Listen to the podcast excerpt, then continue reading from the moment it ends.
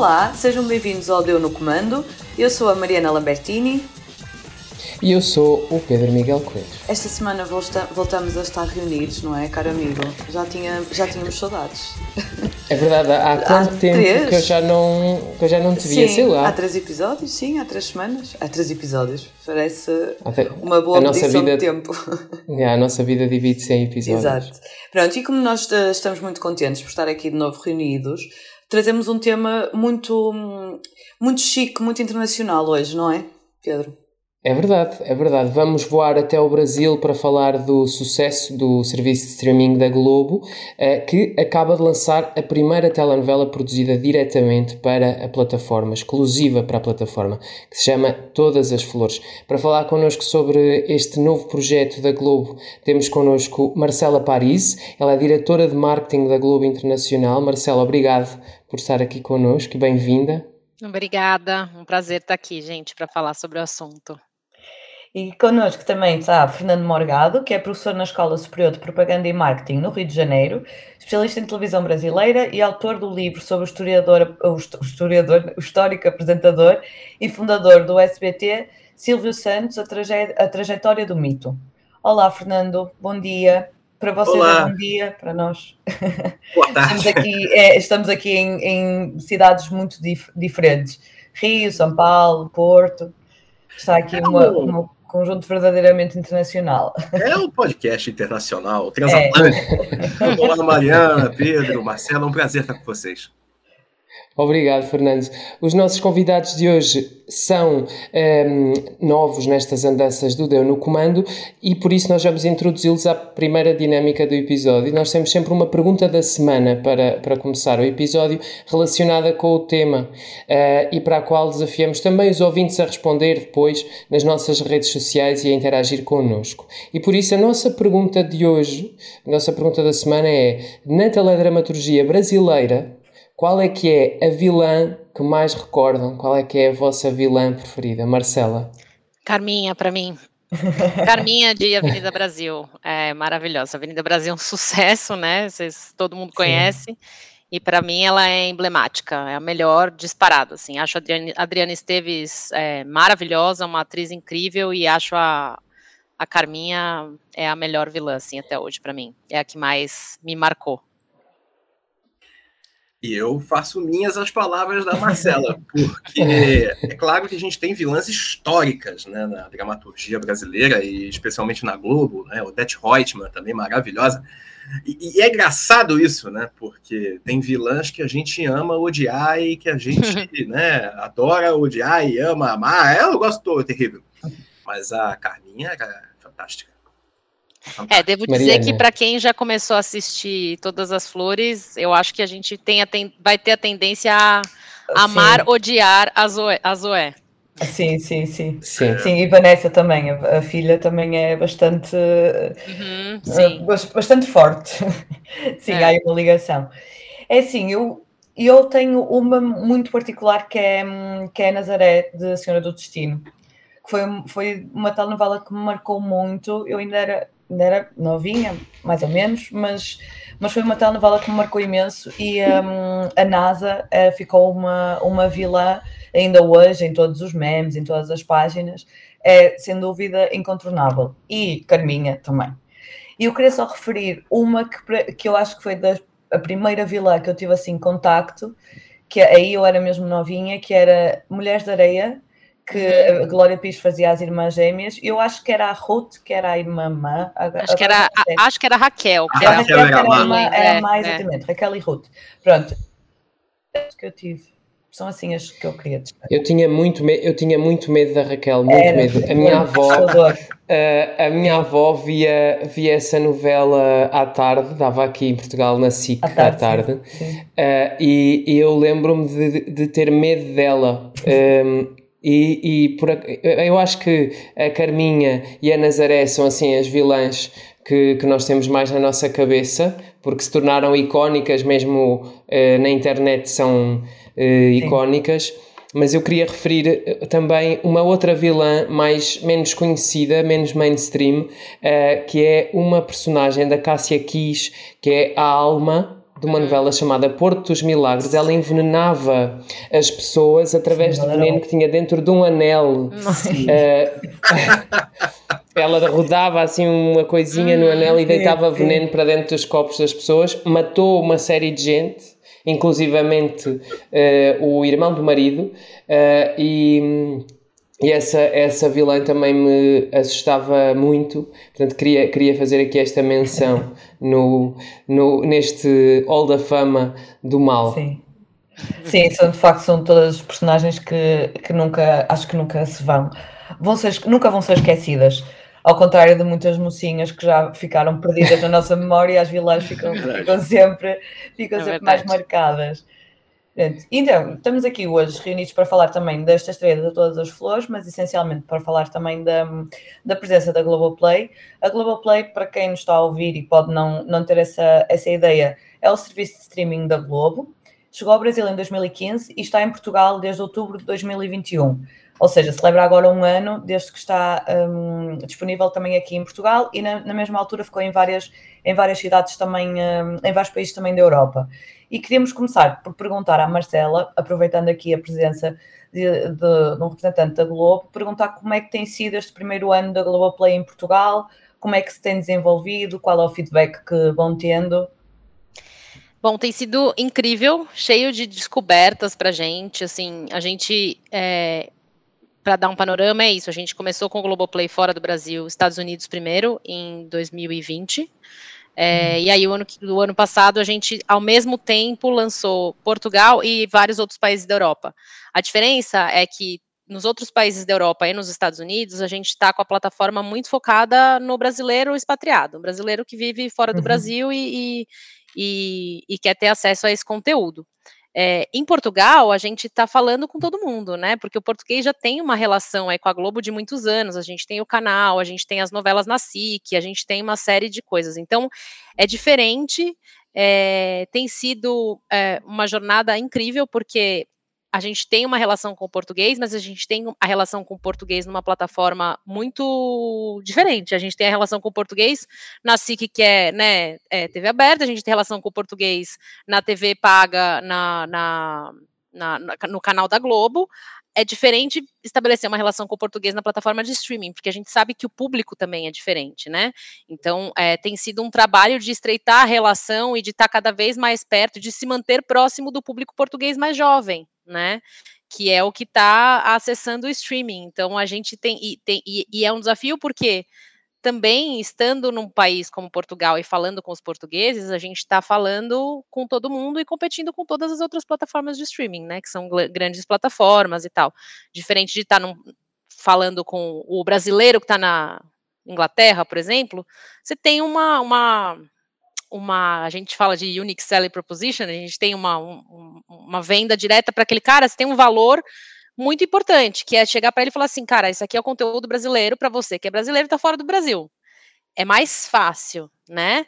É, uhum. aqui, Portugal é mais desafiador, porque a gente tem uma relação de muitos anos com o português, mas a gente tem que estreitar a relação com esse português mais jovem.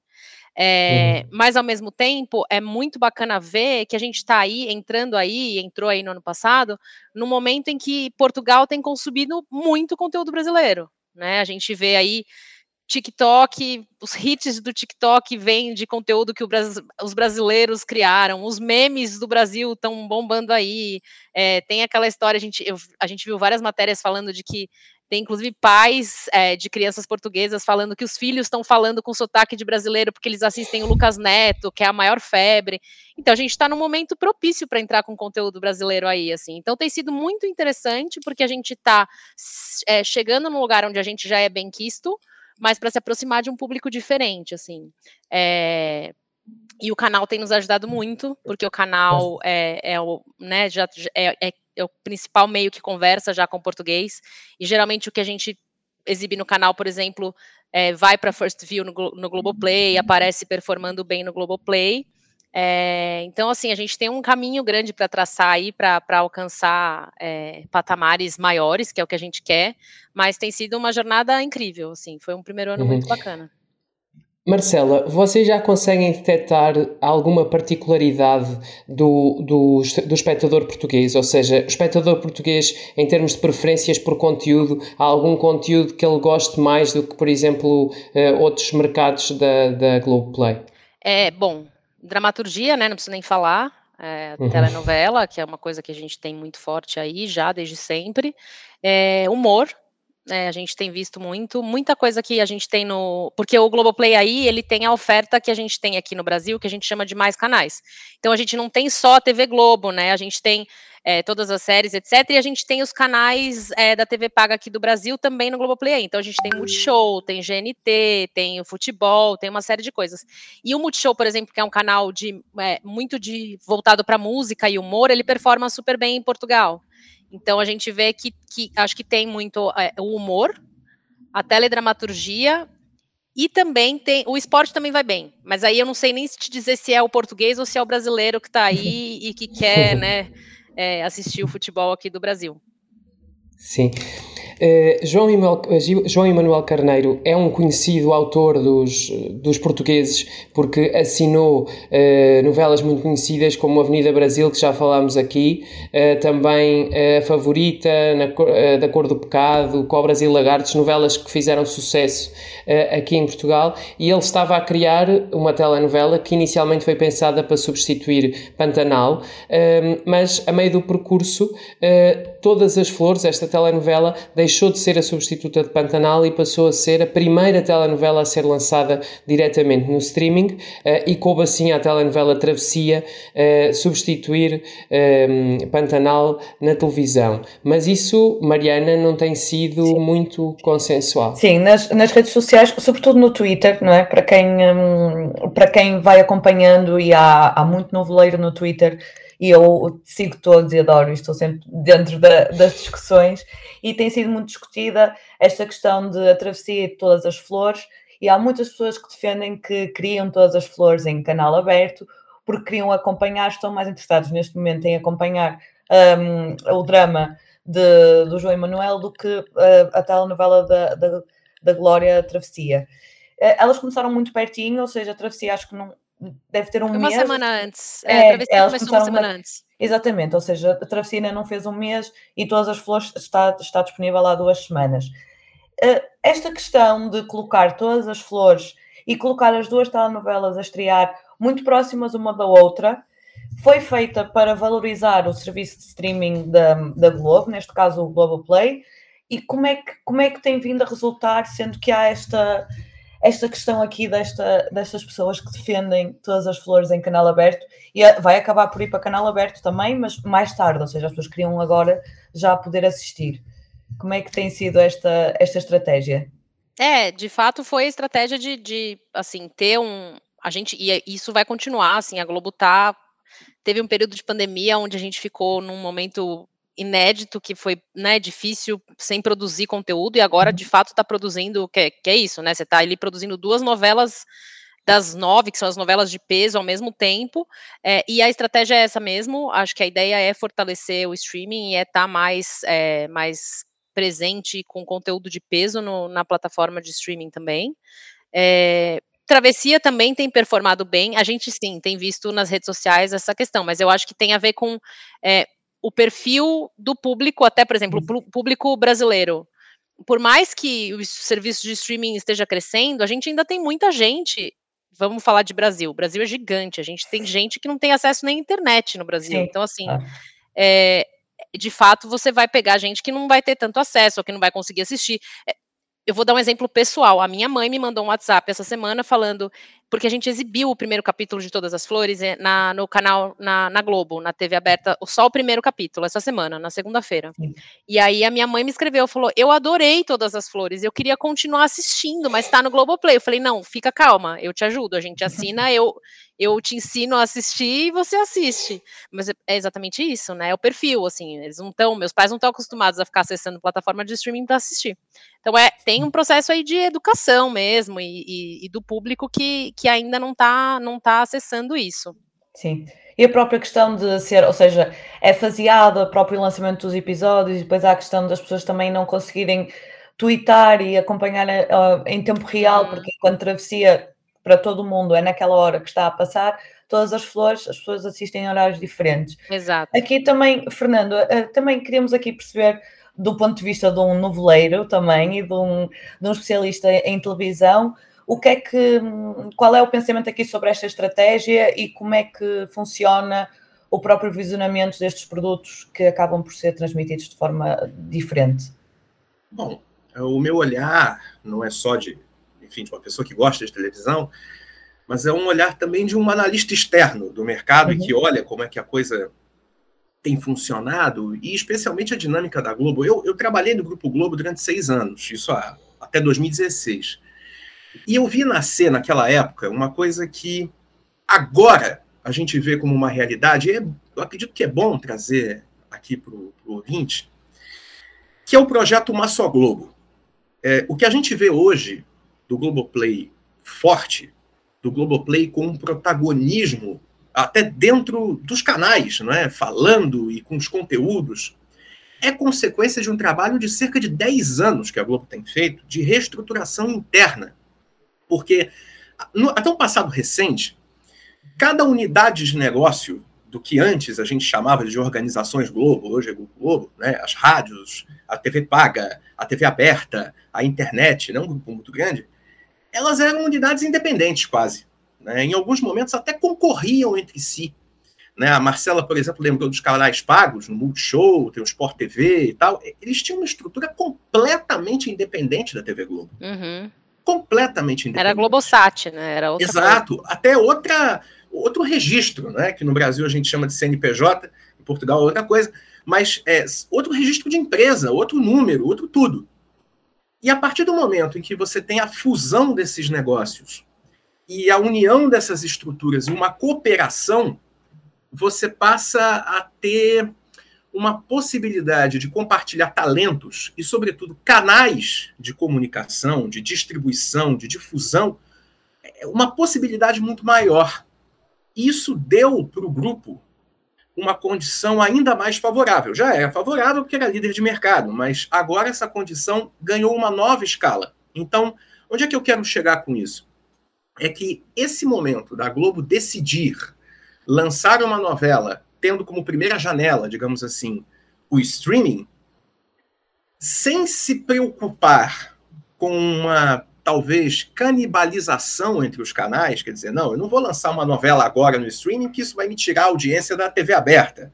Ou não, eu vou tomar cuidado porque tem a TV paga. Não, agora essas preocupações elas ficam num segundo plano ou até nem existem, porque na verdade toda a empresa, todas as áreas de atuação, elas estão juntas numa estratégia única. E isso favorece muito. Guardadas as devidas proporções, Pedro, Mariana, é mais ou menos o que aconteceu com a empresa quando juntou na mesma estrutura a SIC e o uhum. Expresso. Uhum. Também eram estruturas muito distantes e tal. E agora tudo está junto no mesmo lugar, inclusive fisicamente. Né? Eu falo aqui do Rio de Janeiro, a gente tem equipe de esportes debaixo do mesmo teto, a gente tem equipe é, do jornalismo debaixo do mesmo teto e atuando para a TV paga, para a TV aberta. Isso dá um dinamismo muito grande. Então, essa mudança cultural interna ela foi muito importante, porque até alguns anos atrás, de fato, a gente enxergava no mercado uma ideia de competição entre meios, que é muito ruim e muito equivocada.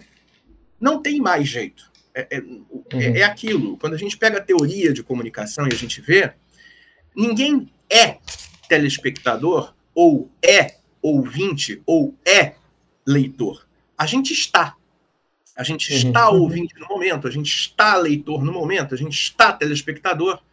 Então, já que é uma condição transitória, cabe às empresas de comunicação estar em todos os lugares, uhum. não é? E aí tem outros desafios envolvendo isso, por exemplo, a medição do resultado, né? A Marina estava comentando e a Marcela também, mas como é que está o desempenho? Como é que está? É o público português? O Pedro perguntou, né? Público português e tal.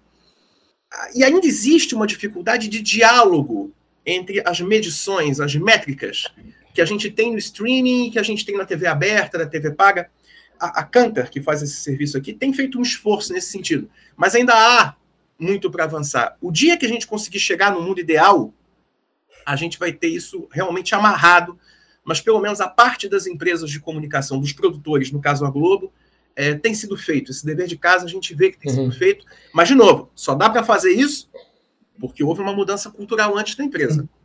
Sim. Exatamente. Fernando, uma das questões que tem sido muito mencionada uh, é a quebra de, de resultados uh, de Travessia uhum. face a Pantanal, que foi uma, uma novela de grande sucesso uh, no Brasil. Uh, Porquê é que achas que, que isto aconteceu? E já agora, achas que se em vez de ter sido Travessia tivesse sido outra novela, como Todas as Flores, o cenário podia ter sido diferente?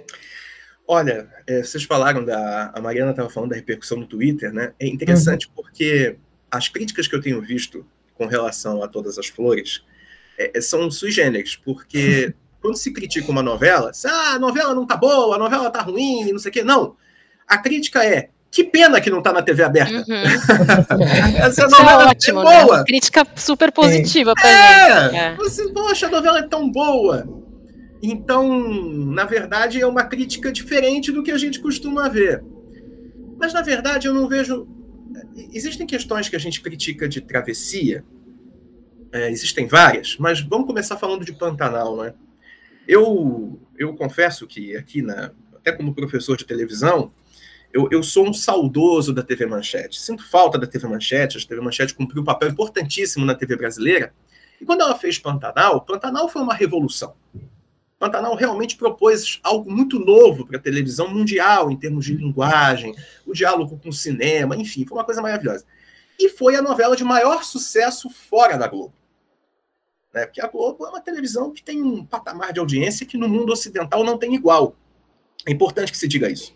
A gente, quando compara um, o share, por exemplo, né, que é a fatia em TVs, de TVs ligadas, a gente só consegue ver uma coisa dessa, sei lá, na China que não é um exemplo de televisão aberta, democrática e tal.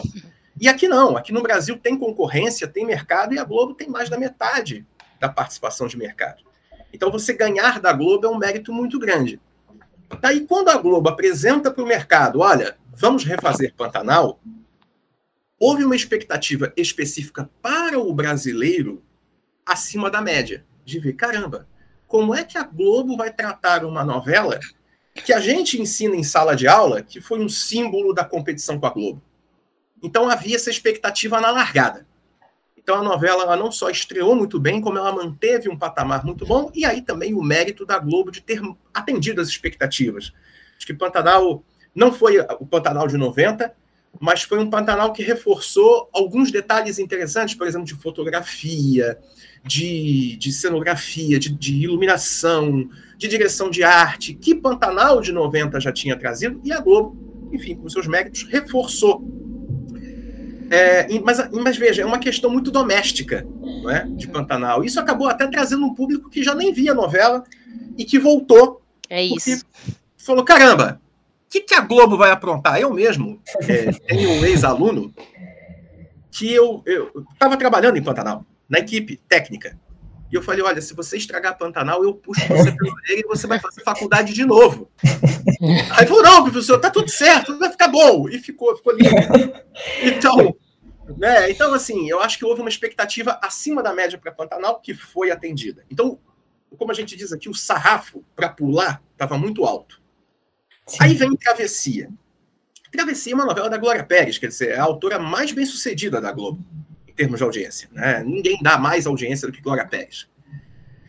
Mas talvez algumas questões específicas que podem ser corrigidas, porque novela é uma obra aberta, é, tem despertado algumas críticas e até, eu diria, que resvala um pouco, até no clima de polarização que o Brasil uhum. enfrenta, uhum. de algumas pessoas específicas envolvidas na novela. Posso citar alguns nomes, a própria Glória Pérez, a Cássia Kiss, que acabam despertando uns ódios no público, né, porque apoiam um determinado candidato, e acaba que com isso mexe também com a avaliação das pessoas. Então, isso torna também um impacto complicado. Agora, o mérito de todas as flores tem, tem uma coisa que precisa ser dita também, que talvez para a TV aberta não, não funcionaria, que a novela Todas as Flores ela é mais curta, ela tem uma proposta de ser mais curta, mais chuta. Então ela, é é, ela tem cara de conteúdo para streaming mesmo, apesar de ser uma novela, né? Exato. Ela é mais rápida. Exatamente ela é muito dinâmica. Então Cada episódio acontece muita coisa em, em um episódio, assim, né? Você vê pelo primeiro, o primeiro episódio te, já acontece tanta coisa. Sim, é, é, é, maravilhoso, é, incrível. É incrível era, era, uma, era, uma, era, uma da, era uma das coisas que também que as pessoas comentam muito, que é, ou seja, todas as flores, sendo, sendo no streaming, passa a ter apenas 80 episódios, e é uma coisa que se discute muito. Aqui em Portugal também se discute muito essa questão, que é as telenovelas têm tendência a ter. Em Portugal é, é absurdo, as telenovelas ainda têm imensos episódios. Uhum. Agora há, há faz temporadas de telenovelas, é o mesmo produto esticado, ou seja, há muito essa discussão que é até que ponto é que as pessoas agora conseguem consumir, mesmo com as próprias séries, aconteceu isso, ou seja, antigamente se uma pessoa ver uma série de, do início dos anos 2000, cada temporada tinha 24 episódios, cada episódio tinha praticamente uma hora de duração, e agora já não é essa tendência, agora as, as temporadas são mais curtas, há séries mesmo, mesmo pequenas de uma temporada, com sete episódios, oito episódios, e as pessoas têm tendência a consumir cada vez mais esse tipo de, de produtos mais curtos. Neste caso, Todas as Flores vai ser dividida entre duas partes de 45 episódios, uma que passa agora até dezembro, ou seja, no sistema de cada semana são lançados cinco episódios, à quarta-feira. Acredito que se mantenha assim até, até, até dezembro. E depois, a partir de abril, será então a segunda temporada com os outros 45 episódios. Hum, este intervalo aqui que há entre, entre dezembro e abril, ou seja, ainda são aqui, ainda aqui um período grande, que, que tipo de adaptação é que tem que sofrer um produto destes? Porque quando nós temos as temporadas aqui em Portugal, é, é, a mesma, ou seja, é a mesma coisa, apenas é uma designação diferente que é para, para a telenovela ter mais episódios e o espectador aceitar melhor essa, essa estratégia. Mas aqui vai haver um intervalo muito grande, são muitos meses. Uh, até que ponto é que, mesmo, mesmo para os próprios diretores, neste caso para João Emanuel Carneiro, mesmo para os próprios atores, é que como é que eles recebem esta, esta maneira tão diferente de fazer televisão? Porque todas as pessoas acaba por ser uma experiência. Verdades Secretas também teve, também teve esse, esse momento, mas há uma quebra muito grande entre a primeira temporada e a segunda, que aqui acho que não vai existir, porque mesmo na parte do elenco houve uma alteração praticamente da maioria do elenco. E hum, como é que os como é que os criadores, como é que os roteiristas, como é que recebem esta, este desafio desta forma diferente de, de fazer, de fazer televisão? Para mim, a pergunta para o Fernando. É, para quem quiser responder, é, era, era só eu posso, posso começar respondendo Sim. com um detalhe que a gente precisa observar por trás desse fenômeno, que é a novelização das séries e a seri serialização das novelas. É, na verdade, até na própria TV aberta, antes mesmo desse, dessa, dessa estratégia de lançamento de produtos primeiro para streaming e tal, a gente já via na TV aberta um esforço de incorporação por parte das novelas de alguns elementos de série, né, de construção de personagem, de, de ligação entre os episódios e tal. E, ao mesmo tempo, a gente vê no streaming esse processo de novelização, que talvez a grande estrela seja a valorização daquilo que a gente chama de gancho, ou seja, aquele final aberto de maneira a dar ansiedade para a pessoa assistir o episódio seguinte. Veja, esse fenômeno não é novo. Se a gente pega, por exemplo, uma série clássica como Dallas, né, dos anos 80, era uma novela aquilo. Inclusive tinha o mote do Quem Matou JR, né? Quer dizer, é, era uma novela, né? Mas isso tem ficado cada vez mais forte. A interpretação que eu faço é que é um fenômeno sem volta e que os autores se veem obrigados até a participar dele e até protagonizar esse processo, porque não tem muito mais alternativa, não há mais o que uhum. se fazer né? Porque o streaming ele derrubou fronteiras do ponto de é, vista. E aqui no Brasil a gente vê outros, outros players se preparando para lançar novelas também, claro. enfim. É, com, inclusive com gente, por exemplo, gente que saiu da Globo, que foi para outros players e que vai trabalhar em novela, assim, pra, que foi para isso. Então, assim, eu acho que não tem muita saída, né? Todo mundo é. tem que se ver um pouco entrando nessa onda, né? Porque faz parte do movimento. É, não tem muito jeito. E, e, outra coisa também interessante é não só a questão da construção dos episódios, do roteiro, né, dos guiões, né, dos personagens e tal, mas é também até da, da abordagem das temáticas. É, e, e, no caso específico das novelas, de temáticas muito nacionais. Esse, esse, também eu acho que é uma, essa também eu acho que é uma grande contribuição, um grande contributo que a Globo dá para o mercado de streaming. Porque a gente vê um mercado dominado por players dos Estados Unidos, uhum. e esse fenômeno da Globo força também uma regionalização dos temas, que sempre foi uma marca das novelas da Globo e das novelas brasileiras em geral. Então, esse também é um ponto que é observado, os autores se tornaram especialistas nisso, é, ainda que alguns sejam um pouco mais para o realismo fantástico, outros menos, né? Você pega, é, por exemplo, foi citado Porto dos Milagres com aquela lua que, sei lá, parece um planeta tão grande, mas enfim, é, é uma realidade, um diálogo mais próximo, e essa sempre foi uma especialidade da Globo. Isso acaba também entrando no mercado dos streamings. A verdade é a seguinte: daqui a pouco vai ser muito difícil a gente definir o que é novela, o que é série. Sim. Muito difícil e, e, os, e os mercados têm que se adaptar, não? Sim.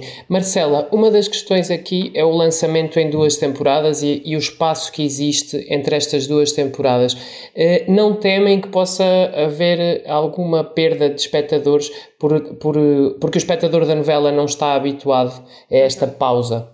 tão, tão longa? Então, existe, acho que por trás disso tem algumas coisas. É, primeiro, eu acho que tudo depende muito do trabalho que vai ser feito para essa segunda temporada, para esse relançamento, e aí acho que tem muito do trabalho de marketing ali da, da empresa, sabe? Que eu acho que, que tem um caminho.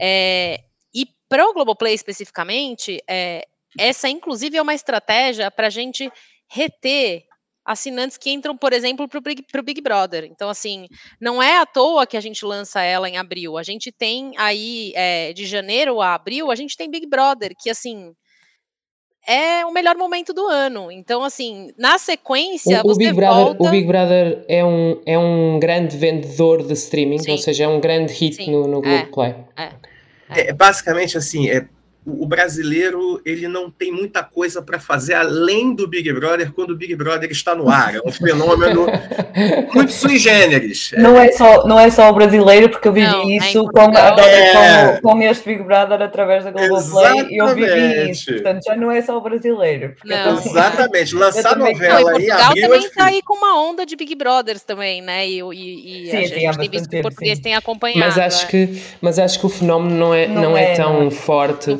eu lembro-me de. Não, não é. Sim, não. eu lembro-me de ver eh, fotografias e vídeos do Brasil na altura do Big Brother em 2020, acho eu. Sim, sim, sim. Uh, em que havia festas na rua e festas na, na discoteca e, e, que as pessoas paravam para ver a expulsão sim, do, sim. do Big Brother. Sim, sim. E é um fenômeno, mesmo... para a gente é muito positivo assim, o resultado. Sim, então, sim. É, é um momento muito oportuno para a gente é, reter quem entra com o Big Brother e continuar com conteúdo forte quando a gente sai do Big Brother. Sim. E, e, é fácil fazer essa ligação entre o consumidor do Big Brother e o consumidor da telenovela? Ah, em geral, sim. Em geral, sim. E eu acho que assim, a gente. O, a plataforma de streaming hoje vive. Acho que o principal driver é conteúdo. Não adianta você não ter bom conteúdo e querer fazer promoção e querer botar marketing na rua. Então, assim, é, a gente vive com isso. E aí a gente, né, existem os grandes momentos. Big Brother é um grande momento. Existe uma tendência de assim, se acaba o Big Brother, da gente ter uma baixa. Então a gente tem que ter um grande conteúdo para emplacar ali logo na sequência. E a gente viu, e né, já está muito claro que esse conteúdo tem apelo e que a gente que daí a gente já tem alguma coisa forte para entrar ali na sequência. É, se parar para uhum. pensar bem, na verdade, todas as flores entram após dois momentos muito fortes, né? O fim de uhum. Pantanal e uhum. o fim do Big Brother. Big Brother. Né? Faz, faz todo sentido. Ainda que eu entenda esse estranhamento dos quatro meses de distância, porque a gente está acostumado realmente a uma história contínua, Sim. não é? com temporadas. Até mesmo na, né, na única experiência que a gente teve no Brasil mais bem sucedida de soap opera, quer dizer, aquela novela sem fim que era Malhação, uhum. era uma novela atrás da outra, né? Não, não ah. parava. Mas, enfim, é, realmente, é, durante o Big Brother é, é muito difícil lançar um conteúdo para streaming que não seja algo relacionado ao Big Brother. Tem um monopólio da atenção impressionante. Né? A gente tem números assim que circulam, não oficiais, naturalmente, que dão conta de que o, o Big Brother gera para a TV Globo em termos de receita, de faturamento, mais do que qualquer concorrente gera no ano inteiro. É como se fosse uma rede de televisão dentro da rede de televisão. É, é muito brutal o resultado. É impressionante. Sim, e há, por acaso é uma, é uma coisa curiosa, porque, como eu disse, eu, eu, eu assisti este último, este último Big Brother uh, aí através, através da Globoplay. E uma das coisas que, que é bastante diferente no caso, por exemplo, do, dos Big Brothers que nós temos aqui, que também continuamos com várias edições ao longo, ao longo de todos os anos, para já é o fenómeno porque é uma edição por ano que vocês marcam aí e tem quase já um momento próprio, ou seja, as pessoas já sabem que aquela altura do ano é tal altura do Big Brother, como estavam a dizer. Mas eu notei muito que, mesmo dentro do programa, havia muito essa, essa coisa que já foi falada aqui, que é essa ligação da Globo enquanto um todo. Ou seja, havia muita. Eu lembro-me, por exemplo, uma das coisas que foi na altura ia estrear Pantanal e eles viram dentro do Big Brother o primeiro episódio de Pantanal e aquilo foi uma coisa muito bem uhum. estruturada. Uhum em termos, em termos de marca.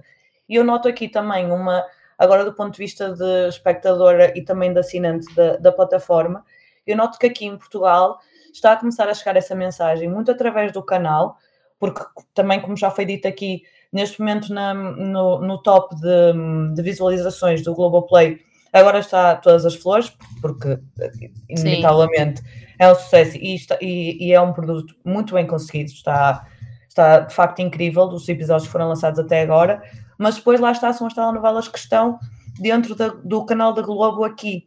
E antigamente as telenovelas chegavam-nos a, a, partir da Globo, mas na SIC, seja, num canal diferenciado, e agora começa a haver também aqui este, este contacto da Globo enquanto, enquanto marca, enquanto produto, enquanto uma, uma identidade.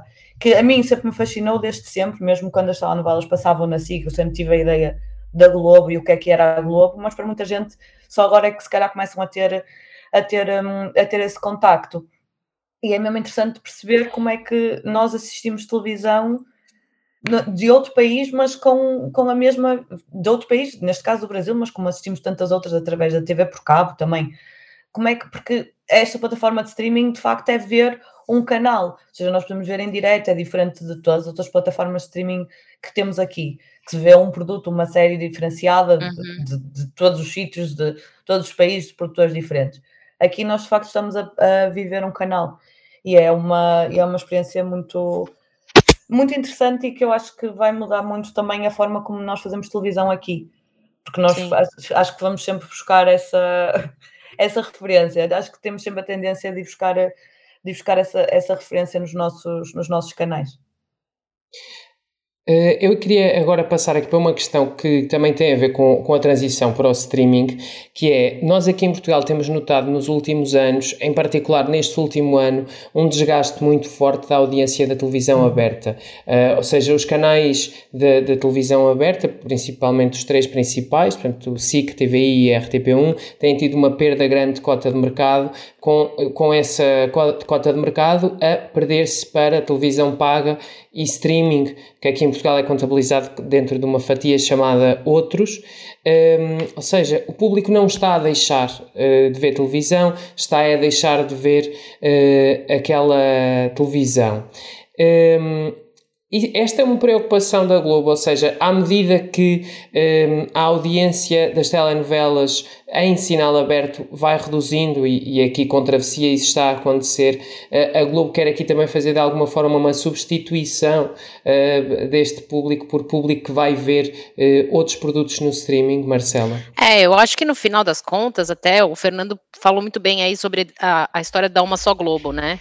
Nada, esse movimento nada mais é do que seguir uma tendência de mercado e, e seguir o público para onde ele está indo, né? Porque assim, é, até alguns anos atrás era bem mais fácil ser Globo, né? Porque você era líder de audiência em TV aberta, que era o principal meio de consumo das pessoas, assim, é, e, e, muito, inclusive, para anunciante, né? Os anunciantes queriam anunciar na Globo, porque é líder em TV aberta.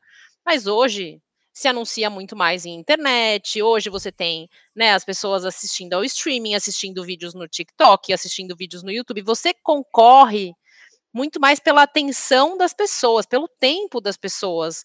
Não é só sobre audiência hoje, né? E eu acho que essa mudança da Globo foi muito focada nisso. Foi é, em vamos a gente vai ter que se reinventar e vai ter que pensar e, e seguir o que está acontecendo no mercado. Por isso, é, esse, por isso o Globoplay, né? Por isso essa movimentação, é, inclusive por isso, né? Hoje já uma novela focada no streaming, é, é, e aí uma só Globo vem ajudar e, e, potencializar tudo isso, porque ainda assim a TV aberta é forte, ainda assim a TV paga é forte. A gente faz esse movimento de cross muito forte, que é isso que a Mariana estava falando. Você tem no Big Brother o primeiro episódio de Pantanal é, e por aí vai.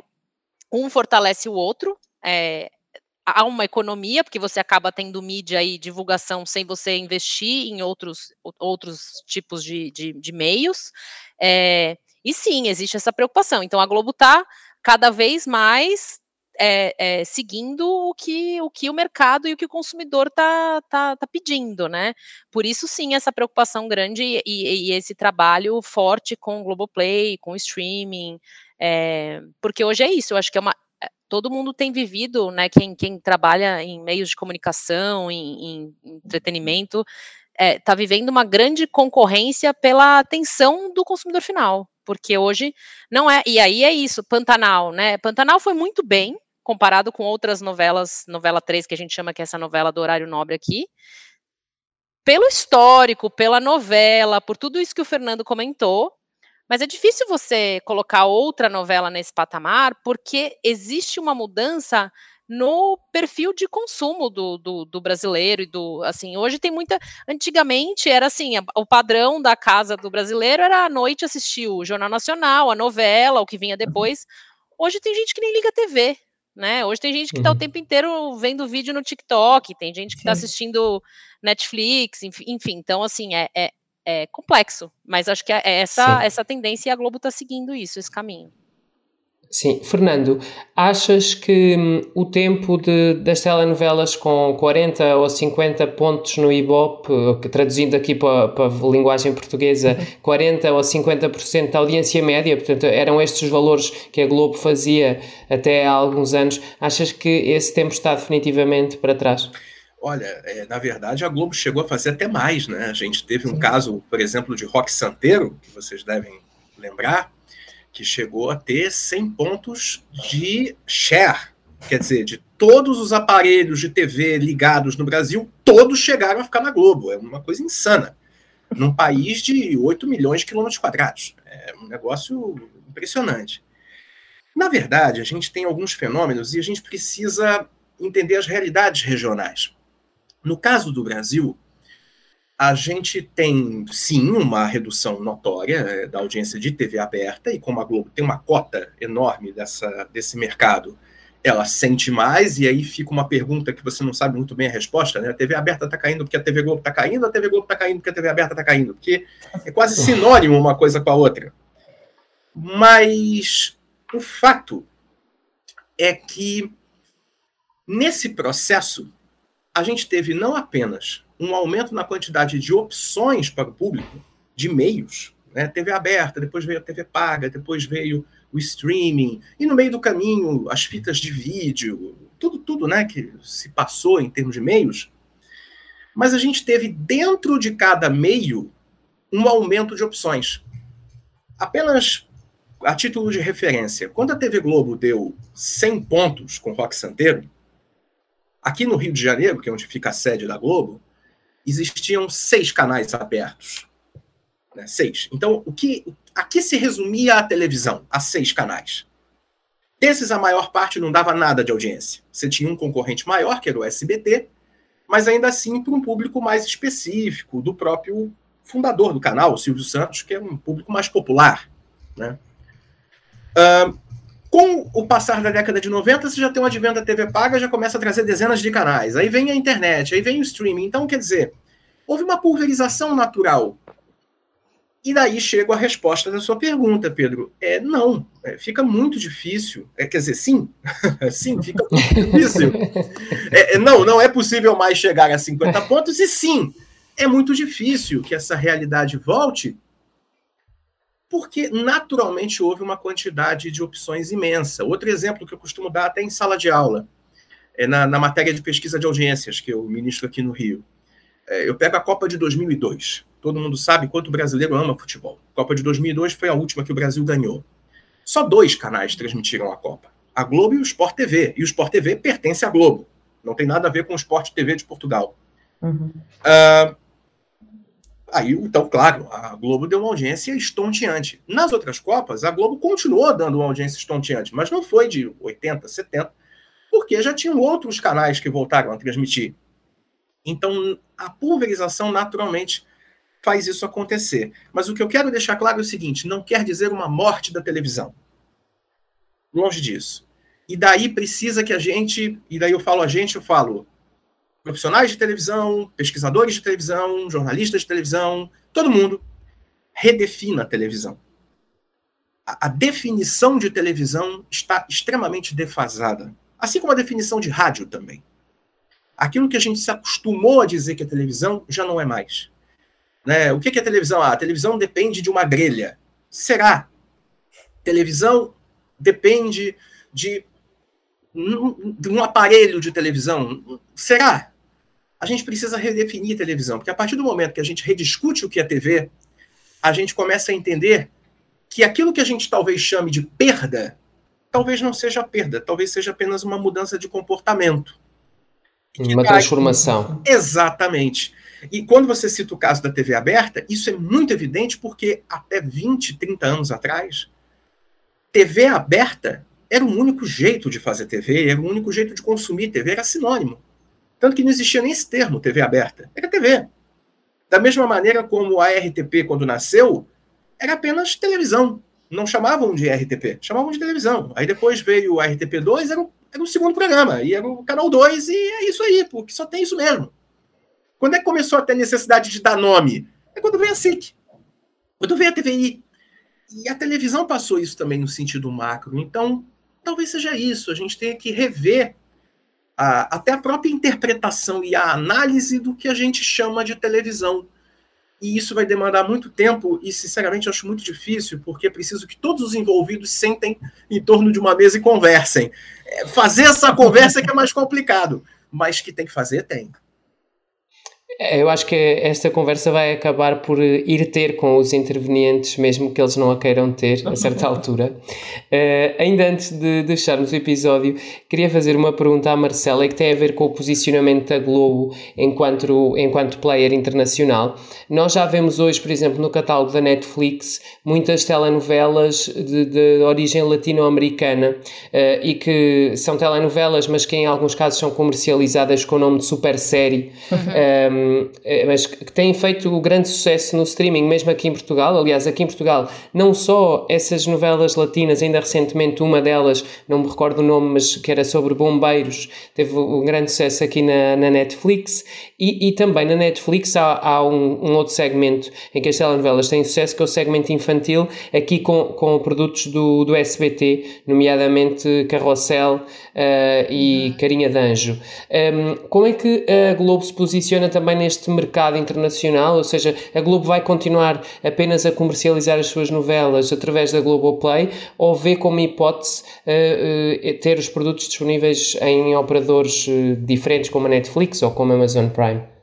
É, a gente tem hoje, é, aqui na área de negócios internacionais da Globo, existe uma frente que cuida de tudo isso que eu estou te falando, que é o Globoplay, né, a plataforma, o canal, e existe uma área que cuida justamente do licenciamento de produtos da Globo para o mercado internacional. Então, hoje a gente já atua vendendo conteúdo Globo para outros players do mercado internacional. Então, assim, por exemplo, Avenida Brasil, vou te dar um exemplo, a gente vendeu para mais de 140 países. Então, ela foi exibida em canais é, de diversos países. O que acontece é que agora a gente, de fato, está migrando e começando a migrar a nossa, inclusive parte da nossa receita de venda de conteúdo, para o streaming. Então, a gente, Pantanal, a gente vendeu para Paramount Plus. Então, o direito de exibição de Pantanal na Paramount, para Paramount Plus, Estados Unidos e América Latina, é, é, direito de exibição de Pantanal, Estados Unidos e América Latina é da Paramount Plus, né? A gente fechou recentemente um, um deal é, que a gente anunciou agora em Cannes num evento com a Televisão Univision de coprodução, onde Todas as Flores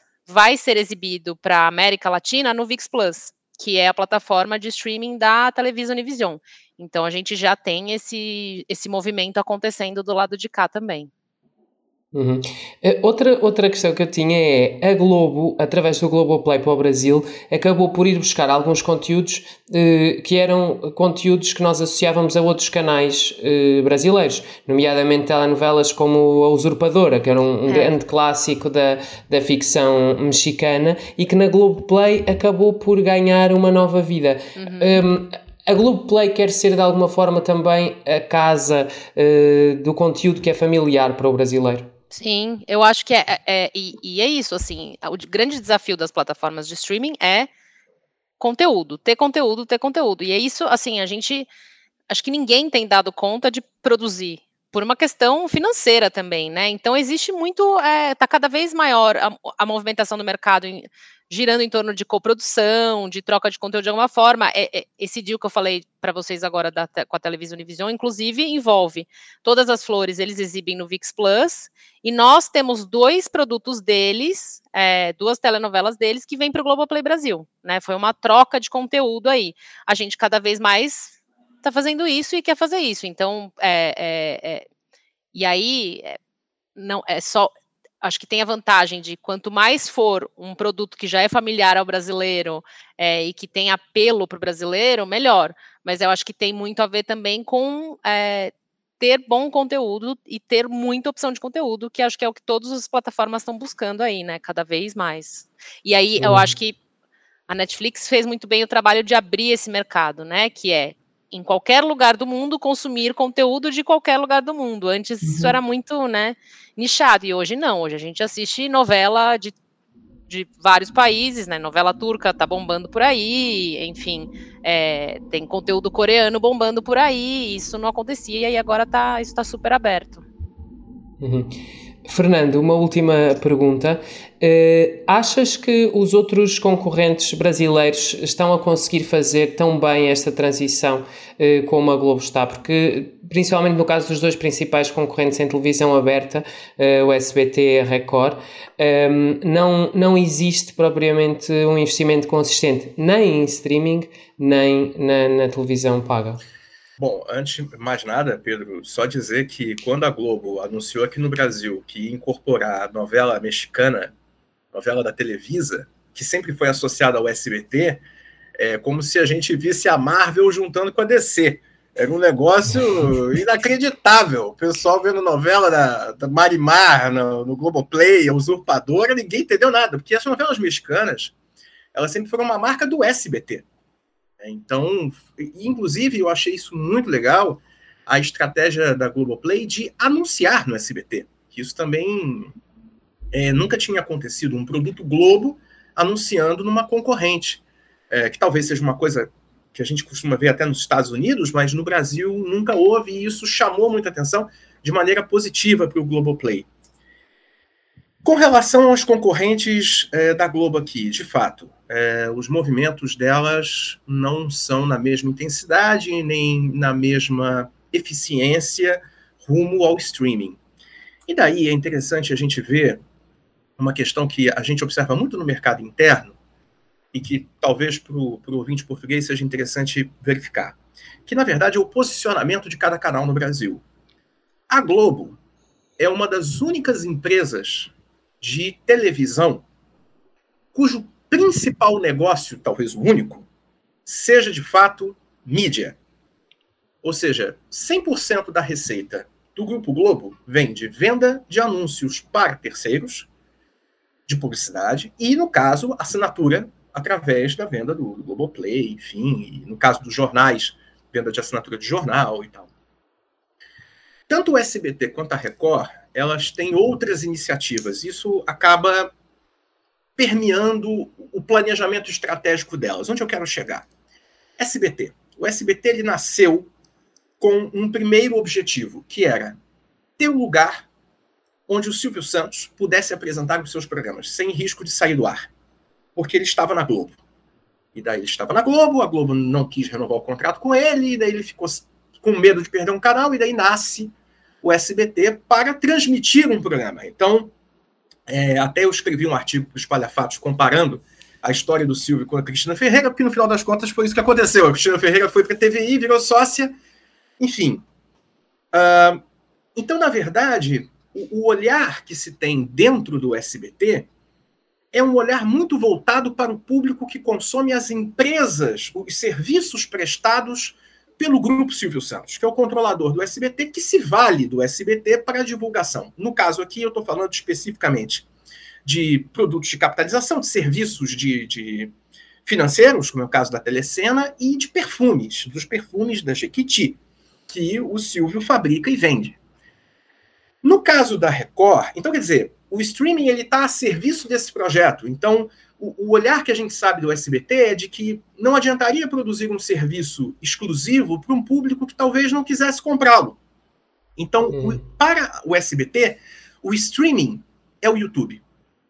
O YouTube é o serviço de streaming do SBT. Então, se você olhar, o SBT é muito agressivo no YouTube. É, talvez seja um dos maiores canais do mundo em YouTube porque a ideia dele é: olha, eu, jogo na TV aberta, meu público viu de graça e vai continuar vendo de graça no, no YouTube, porque daí eu remunero com publicidade, porque eu sei que eu não vou poder cobrar tanto dessa audiência por um serviço premium. É mais ou menos esse raciocínio. A Record, ela tem um serviço dela, que é o Play Plus. Ela tem um produto importante dentro da estratégia dela, que é o concorrente do Big Brother, que é a Fazenda que é um concorrente, mas que não é um concorrente direto, porque não é na mesma época do ano, mas enfim, é um produto similar, digamos assim. Mas aí a Record também tem uma outra questão, porque a Record ela tem um foco grande na TV aberta, também por conta da sua estratégia. Né? A Record pertence ao Edir Macedo, ela é, portanto, ligada, ainda que indiretamente, não patrimonialmente, mas tem uma ligação inevitável com a Igreja Universal do Reino de Deus, que também existe em Portugal há muitos anos. Então, a, Record se insere num outro contexto estratégico, que talvez seja mais interessante no campo digital eles investirem mais no portal R7, que é o portal de notícias, que é mais geral, que é mais aberto, do que talvez num serviço de assinatura que não é massivo, que não tem a, a função de ser massivo. Ele é uma função que a gente diz de cauda longa, quer dizer, é mais para nichos, então, são, são questões muito específicas do mercado local e que resvalam. Aí, talvez o grupo mais próximo em termos de objetivo estratégico seja a Bandeirantes, mas a Bandeirantes ela tem uma dimensão diferente da Globo. A Globo ela tem uma dimensão maior, a Bandeirantes tem outra dimensão, outro propósito. Também vive de publicidade, mas é outro caminho. Então a gente precisa observar, porque a decisão de investir no streaming é uma decisão de futuro e daí depende do que, que você quer para o seu futuro. No caso da Globo, é uma questão que dá para dizer, não é um termo forte, mas é um fato assim, de sobreviver, de manter-se viva para uma audiência de massa e, e, tentar manter essa audiência de massa que ela sempre teve ao longo de décadas.